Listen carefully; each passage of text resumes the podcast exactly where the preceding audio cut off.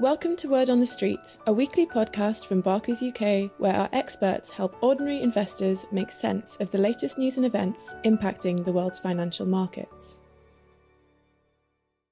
This week, we talk about the Bank of England's decision to raise interest rates and how the global markets are responding to the Omicron variant surge, with Phil Attreed, Head of Wealth Specialists, and Will Hobbs, Chief Investment Officer. To find out about starting your investing journey with Barclays, visit barclays.co.uk forward slash investments. Hello and welcome to another edition of Word on the Street. I'm Phil Attreed, Barclays Head of Wealth Specialist, and this week I'm joined by Will Hobbs, as usual, our Chief Investment Officer, for a brief checkup on the headlines driving investment markets for this past week. So I suppose, Will, it would be remiss not to start with the latest on Omicron. no, Phil, yeah, unfortunately, yes. Uh, we're seeing that in the UK at the moment. But I mean, uh, there's actually not too much kind of, you know, solid to report. We know a little bit more about transmissibility for sure. It certainly seems to be going through the UK um, at some pace at the moment, as we just said. However, we still don't have anything too reliable on disease severity. More reliable, uh, you know, information, data points are coming, likely around the Christmas time, actually. But, you know, the epidemiological gossip, uh, for what it's worth, continues to tilt slightly positive here. Um, but we're going to have to wait for the actual data to come in before we can make any firmer calls on uh, what the hit to activity and the economy looks like. I mean, we'd be obviously forgiven for thinking that uh, that was the biggest news headline, and it probably is, but there is more going on in the world than this. So, what else has been uh, driving markets, and what have you been seeing in the last week or so, Will, Yeah, I mean, I, I, think Phil, as you know, the kind of macro market setup at this point is, it, it's, I think, interesting to say the least. The economy has recovered briskly from the activity chasm the pandemic shoved it into at the beginning of 2020. However, because of how inflation, expected inflation and interest rates and expected interest rates have kind of evolved over the last few months in particular, we've actually seen, we've actually been pouring more monetary medicine down the patient's throat, uh, even as it's been getting better. So central bankers have been sort of unevenly recognizing that fact in the last couple of weeks and audibly, visibly getting, you know, readier to start, you know, removing that punch bar, that punch bowl, you know, to start uh, reining in quantitative easing and raising interest rates. Now, However, you know, as we just discussed, the rapid spread of Omicron beyond the, the, tragedy that comes with this wave, it's certainly a major complicating factor in the outlook for the economy.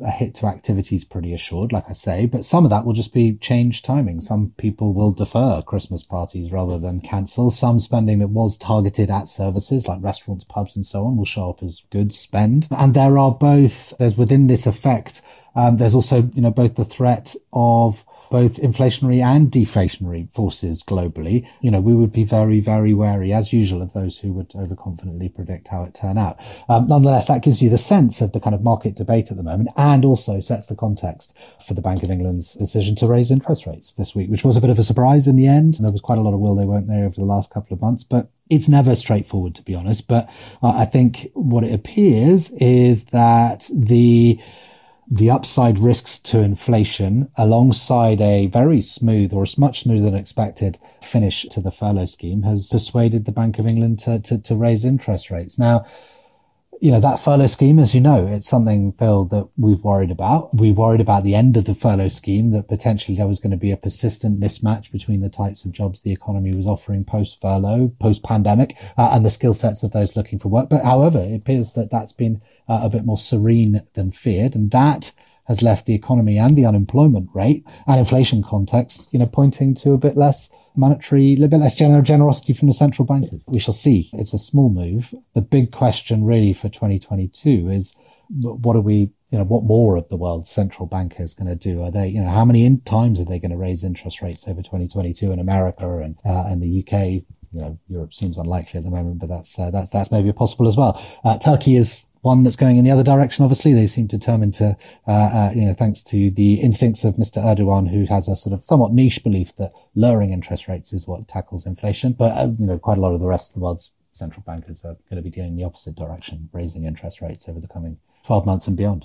Quite, and with you know, with some of this news flow that we're seeing and things like rate hikes, as you say, what can our investors and those thinking of investing with us, what could they be expecting us to be doing about some of this news flow Yeah, Phil, the core message from us should be pretty familiar, to be honest. It's, um, it's really about staying investing. It's staying invested or getting invested is up to your kind of risk appetite. And I think, you know, we're very confident that our strategic asset allocation, you know, that long-term mix of assets we deploy for clients, that that's catered, you know, and that's designed very specifically with this uh, very uncertain outlook in mind. So we're very comfortable that that's right.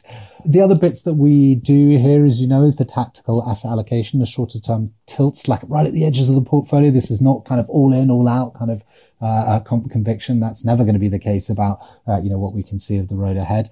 But at the moment, you know, the, the, the, the team is still slightly positively disposed to stocks, slightly negatively disposed to high yield and, uh, uh and emerging market debt. So there are some positions open, but, uh, you know, at the moment, we are just watching how this Omicron wave plays out and see if it leaves any kind of pricing opportunities in its wake. Uh, but at the moment, that's, that's, that doesn't seem to be the case beyond the positions we went into this uh, latest wave uh, already holding.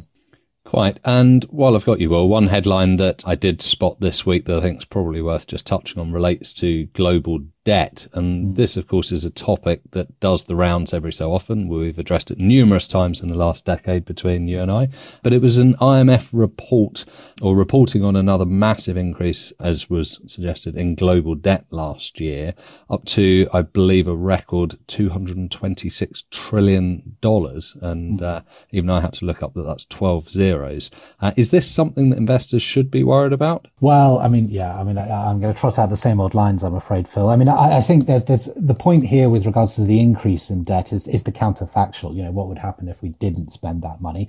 Would the economy be in a much worse state than it is right now? And you know, therefore, was the money worth spending? And I think you know, time will tell on that. And it may be that that if that economy and if we spend some of the sort of you know the dry powder that the world economy has wisely and productively, then perhaps that, you know, the, the, the, those debt numbers in the future will look less headline grabbing. But, uh, you know, the, the, broader point I think just to remember, and this was a point always made by my old boss, and he was used to ask the question, can Earth uh, be a net debtor? I.e., you know, have us, have, uh, uh, those uh, kind of evil bankers managed to find a way to syndicate debt intergalactically. Um, now, I'm sure the hunt for life is, uh, you know, going to make progress in the next few decades, but maybe not quick enough to start persuading those alien life forms to lend to us. So, with that in mind, the world's liabilities must naturally meet its assets. So, in, in a sense, the amount of debt outstanding is, is, is, kind of a meaningless figure in, in, you know, in accounting terms, basically. So don't worry about it. It's the long short. Focus on the mince pies instead would be my, uh, my advice. Um, but yeah, I mean, I, I, you know, there is some evidence to show that very high government debt piles can be associated with fragility, uh, worse crises and stuff like that. But uh, I wouldn't sort of overstate the, the strength of those findings often. Um, and there isn't an absolute threshold for all countries uh, at which the debt to, debt to GDP passes and then problems come out um, as a result. It varies country to country. Uh, and the UK, as it holds, tends to have quite a proud history of being able to raise a lot of debt at the government level. And that's, that's the key to government debt in a way. It's the, it's not like corporate or personal borrowing because governments have a monopoly on taxes and violence. And that can mean that they are much better uh, prospects to lend money to than, uh, than likes of me who has a monopoly on neither. Thanks, Will. Insightful as always. And thank you also to our listeners for joining us today. We will be back with a New Year's Eve episode on the 31st of December. And that just leaves me to wish you all a very happy festive season. All investments can fall as well as rise in value, and their past performance is not a reliable indicator of future performance. This podcast is not a personal investment recommendation.